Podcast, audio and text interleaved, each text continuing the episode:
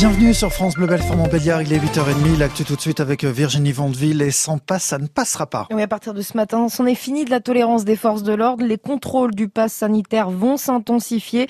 Si vous ne présentez pas votre pass sanitaire dans les bars, les restaurants, eh bien vous risquez une amende de 135 euros, ça peut même aller, tenez-vous bien, jusqu'à 3750 euros et 6 mois de prison si vous récidivez à trois reprises dans l'espace d'un mois.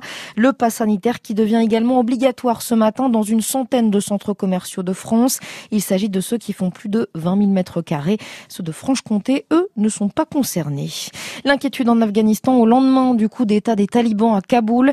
Cela faisait 20 ans que le mouvement islamiste avait été euh, chassé du pouvoir. Emmanuel Macron présidera, lui, un conseil de défense ce midi avant une allocution prévue à 20h.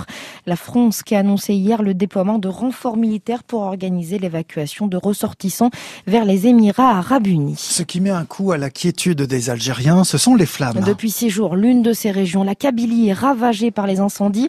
Alors si le feu recule, le pays dénombre déjà plus de 70 morts. Un drame qui a créé un élan de solidarité chez nous.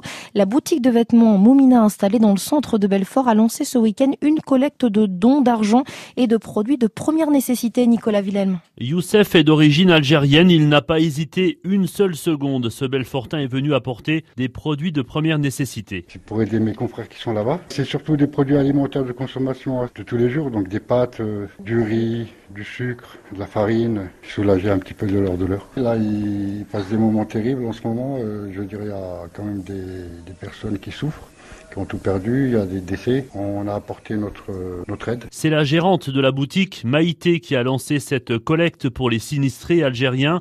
Ce qu'elle a vu à la télé, des forêts calcinées, des animaux morts brûlés, les cris des gens, leur détresse, explique-t-elle, l'ont beaucoup choqué. Quand on est commerçant, justement, on est avec les gens, donc on doit œuvrer, on est acteur, on peut pas être passif. Ça crée une émulation et, et en plus ça fait du bien de faire du bien. Donc on a vérifié qui étaient un peu les, les, intermédiaires pour pouvoir se lancer parce que je peux pas prendre cette responsabilité-là sans vérifier euh, ce qui se passe après. Comme j'ai vu que tout était clair, ben j'ai pu me lancer euh, en toute paix. Une pièce entière de la boutique est déjà bien remplie. Maïté a pris contact avec une association intermédiaire. Elle même en lien avec le consulat d'Algérie à Strasbourg. C'est lui qui sera en charge d'acheminer la marchandise de l'autre côté de la Méditerranée. Et si vous voulez vous aussi faire un don, rendez-vous à la boutique Moumina au 4 rue des Capucins à Belfort. Et puis la célèbre fromagerie Lehmann porte plainte.